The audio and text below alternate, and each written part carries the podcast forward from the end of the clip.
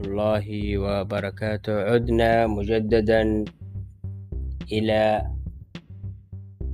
فضفضة اليورو وشوية كورة. نتكلم عن دور 16 وتوقعات سريعة. إيطاليا النمسا الأفضلية لإيطاليا أتوقع صعود إيطاليا. البرتغال وبلجيكا صعبة لكن أتوقع صعود.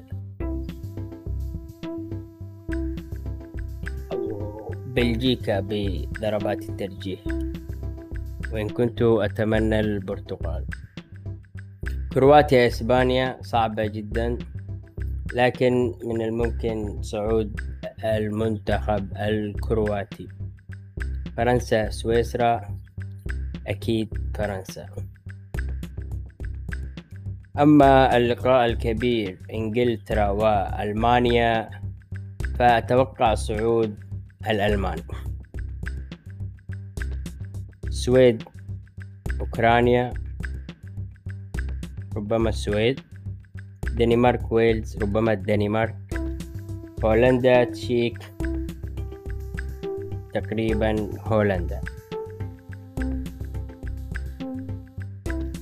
بخصوص آه، معرفة آه، المنتصر سوف يقابل من بالتحديد. الأمور صعبة في لقاء السويد وأوكرانيا لأنه المنتصر سوف يصطدم بالمنتصر من لقاء إنجلترا وألمانيا.